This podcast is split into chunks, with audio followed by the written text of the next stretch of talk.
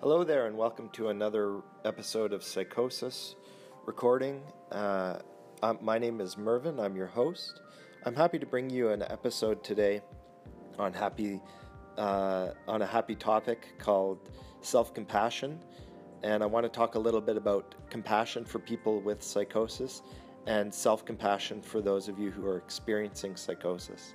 So that's a bit of a happier topic today, and I hope that Uh, It will put you in good spirits and find you in a good um, frame of mind. I hope that you are well today. Also, um, I want to remind you that this is not a medical um, podcast. There, I have no medical qualifications. I'm just a compassionate voice speaking to you about compassion today and about self-kindness and what that can look like in your day-to-day life and what that can do for you uh, based on my own opinions about uh, people who are experiencing psychosis and what they can do for themselves when they demonstrate self-compassion, as well as what people can do for you who are in your social support network who demonstrate compassion for you as well. So that's what I want to talk about today. Uh, if you enjoy this podcast, I encourage you to go ahead and subscribe so that you don't miss any episodes. And more than that, if you would be willing to uh, write to me, please find my email address. It's psycho- psychosisepisode at gmail dot com. Please find that address in the comments section of this episode, and please send me an email. Let me know your thoughts. I'd love to know about. Look, I'd love to know more about uh, who you are as a listener, and what it is you're looking to get out of this podcast so that I can um, tailor these episodes more to your interests and to your needs. Otherwise, I would just be an empty voice shouting into the wind, and that is not my goal. My goal is to be supportive and compassionate to you, the listener, and really if you are somebody who's experiencing psychosis or who has recently experienced it, or if you're a lover, a loved one, or a caregiver of a person with psychosis, or if you're a lover of a person with psychosis, all of these, uh, you are my target audience, whether you're in any of these categories. So you're the people that I, you're the person that I want to be able to talk to and send my message to. Um, and that is hopefully uh, a message of positivity and enthusiasm and support, uh, and I hope that it will be helpful for you. Uh, let me know. I'd love to hear your feedback. So to start off, my own little definition of self-compassion is um, sort of a mindful state or attitude or mentality of kindness towards yourself, and self-love and self, um, self-empathy, uh, if those are even words. Um, but that's but that's what I wanted to start off by um, describing, is this state of feeling uh, towards yourself, where you show yourself empathy and kindness and love, and it's a mentality. Um, It's a set of emotions, but it's also it also has implications for your behavior and your actions toward yourself. So it's how you feel, it's also how you act, and it's also how you think about yourself in showing yourself kindness, love, empathy, concern, patience. Um, so that's so that's to talk a little bit about self-compassion. And the reason that I think it's important is because you might often get blindsided by your symptoms. And we've talked in the past about symptoms coming back. Uh, we've talked in the past about ex- the experience of symptoms and how horrific they can be. Um, Now, in the event that you're experiencing those things or you're thinking about those things and you're distressed by them, I think that compassion is a very good antidote to those other um, feelings of distress and being upset. So what I'm trying to articulate is my own opinion, which is that if you've got anxiety and upset and frustrations being caused by whether it's a relapse or it's an experience of uh, symptoms or it's a fear of the symptoms coming back even, then one of the things that you can do to increase your well-being, in my opinion, is to increase the compassion that you experience. The care and compassion from others, which I'll talk about in a little bit, um, for the perspective of loved ones and caregivers. And in some ways, very importantly, maybe more importantly, compassion from yourself directed toward yourself. So that's what I'll talk about for the next few minutes. So what are some things that you can think to show yourself compassion? Well, one thing that I think that you should eliminate as soon as possible from your thinking is thoughts of self-criticism. Um, what I mean by that is we... We are often running an internal narrative about ourselves um, in our thoughts, in our mind, and some of the things that we think about can be very critical, can be very focused on I should, I wish I would, um, very critical of who we are. And so that's, so that's some of our thoughts um, sort of tearing us down instead of building us up. So replace, try to replace those thoughts with other thoughts, more positive thoughts about who you are as a person, why you're a valuable person, why do you have value, why, what, what is it about your experiences that are actually a benefit to those around you? What is it about your um, challenges that could end up in the long run, or in the short run for that matter, benefiting, being a benefit to other people and to yourself? How could it, how can your challenges today contribute to improving you as a person? So, so try to replace your critical self-thinking with thoughts of uh, encouragement for yourself, positive thoughts. That's that's part of it. The other thing that you can do to show yourself self-compassion is related to your mood and your emotions. So that's so that's a little bit harder to control, I find, especially when Uh, symptoms are what they are, and mood is uh, can be a very pervasive thing. It can be affected by the weather. It could be affected by the things that are happening to you. You could be in a state of uh, psychosis, and your mood can be very, very difficult to control because it be, could be influenced by your thoughts and your beliefs that are um, at a disconnect from reality. You could be, your mood could be influenced um, by hallucinations, auditory or visual, that are distressing. I don't know.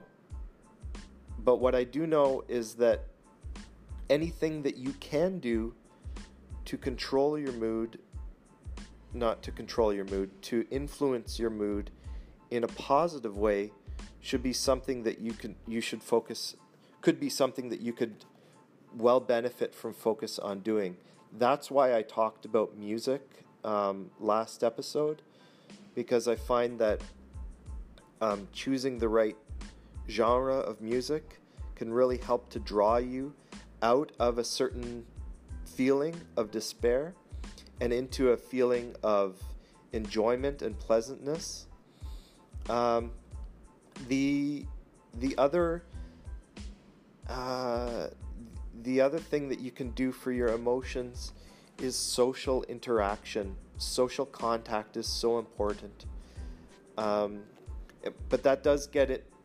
That does get into a little bit more of the behavior side of things that I want to talk about. So in my opinion, the third thing that uh, that you can do to show yourself self-compassion is the the activities that you do, the behavior that you engage in.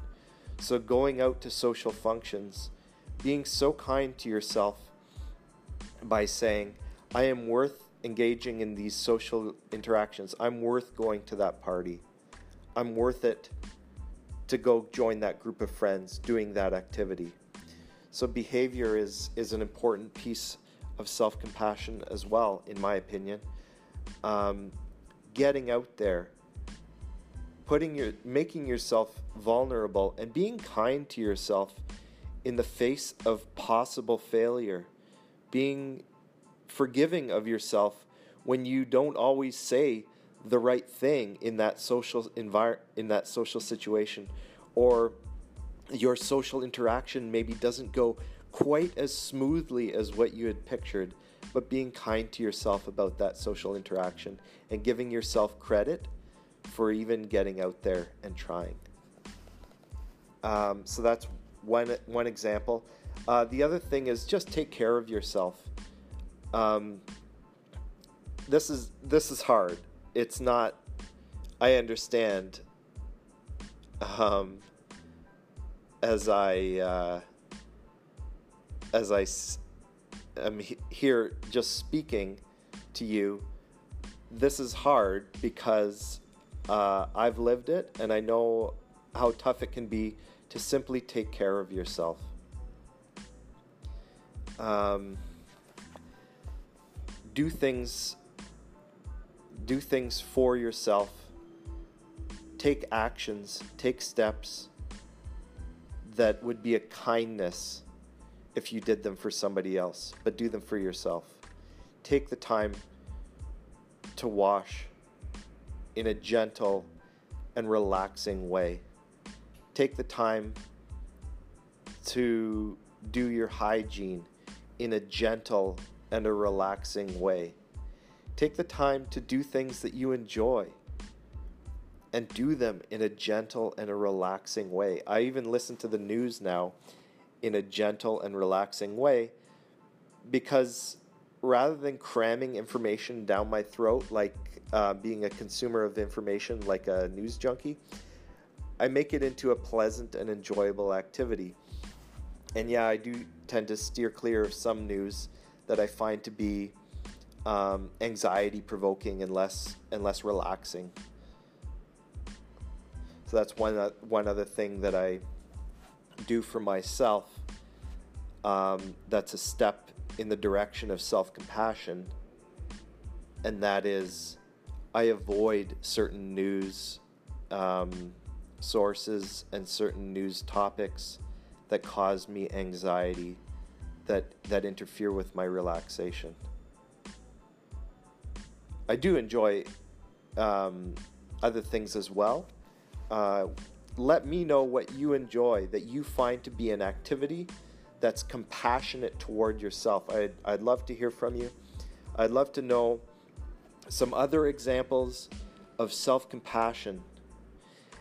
Uh, one of the interesting things that I never thought of before as compassion is exercise in the gym.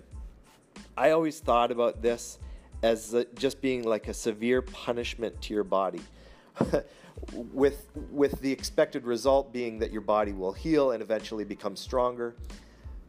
Um, but one thing that I learned from observing people in the gym and from watching my friend and the way that he approaches working out was that you don't have to um, lift weights and strain to the maximum where you're hurting yourself. You shouldn't.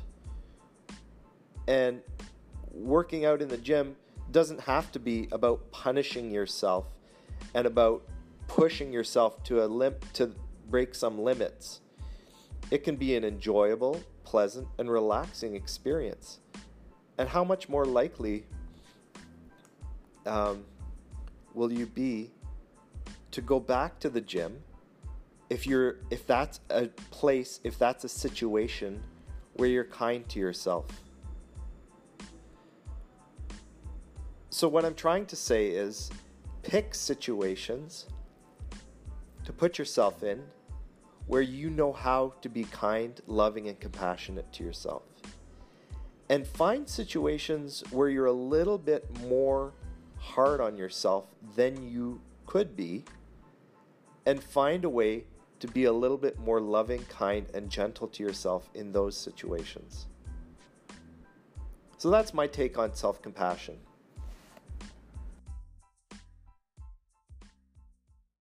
And the next thing that I want to talk about is more directed at caregivers and loved ones. And this is um, this is the idea of the power of your compassion directed at the individual experiencing psychosis. Um, I've seen firsthand the impact that compassion can have on individuals experiencing psychosis. So I want to talk a little bit about what it can look like and what what you can expect um, the impact to be, in my opinion, of showing compassion to someone who's recovering from psychosis or who's been experiencing psychosis. And I want to remind you that because early intervention is so important with psychosis, that obviously you should consult um, medical professionals first. Um, but having done that, here's some here's some um, here's some things that I think you can do, in my own opinion, that I think would be very healthy and helpful for the individual experiencing psychosis, living through it, or recovering from it. Um, so the first thing is, keep your criticism to a minimum. Um, the reason for that is, uh, I suspect the person's already self-critical enough. Um, sometimes guilt can be an extremely strong emotion for somebody experiencing psychosis, for whether it's for things that they've done or for things that they fear that they've done uh, as a matter of their delusions. Um, so because of that, keep your criticism to a minimum. Remember that whatever you reflect back on that person experiencing psychosis can become amplified in their mind due to their disconnect from reality. Um, so amplify, so, so reflect back on them care and love and compassion instead of criticism, as a way of mitigating the guilt that they might feel, as a way of mitigating the self-destructive narrative that they might be going through. And this is particularly important both during psychosis and during the recovery from psychosis.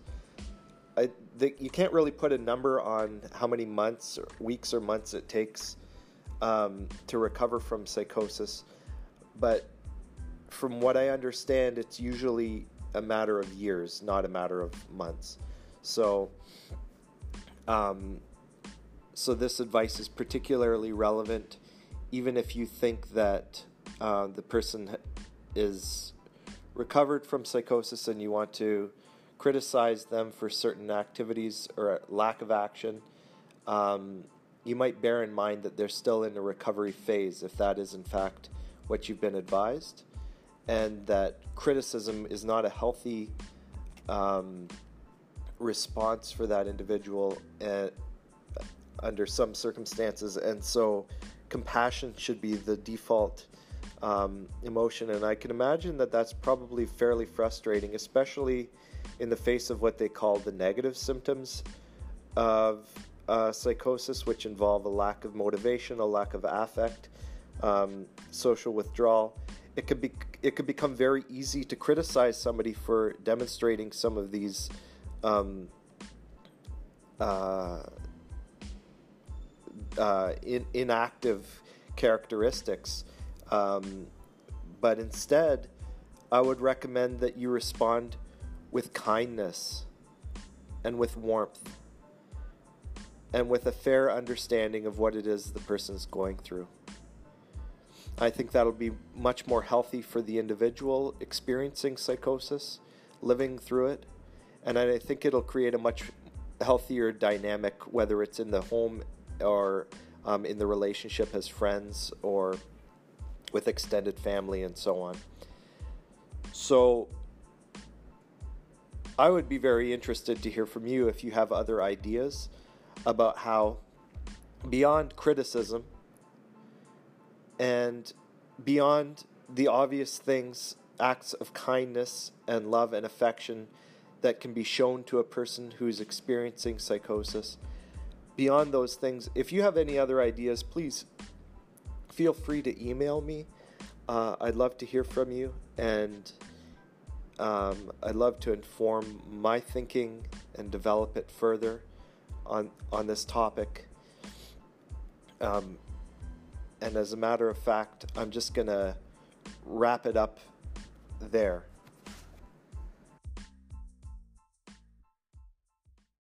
So I wish you all the best, and I hope that you are well.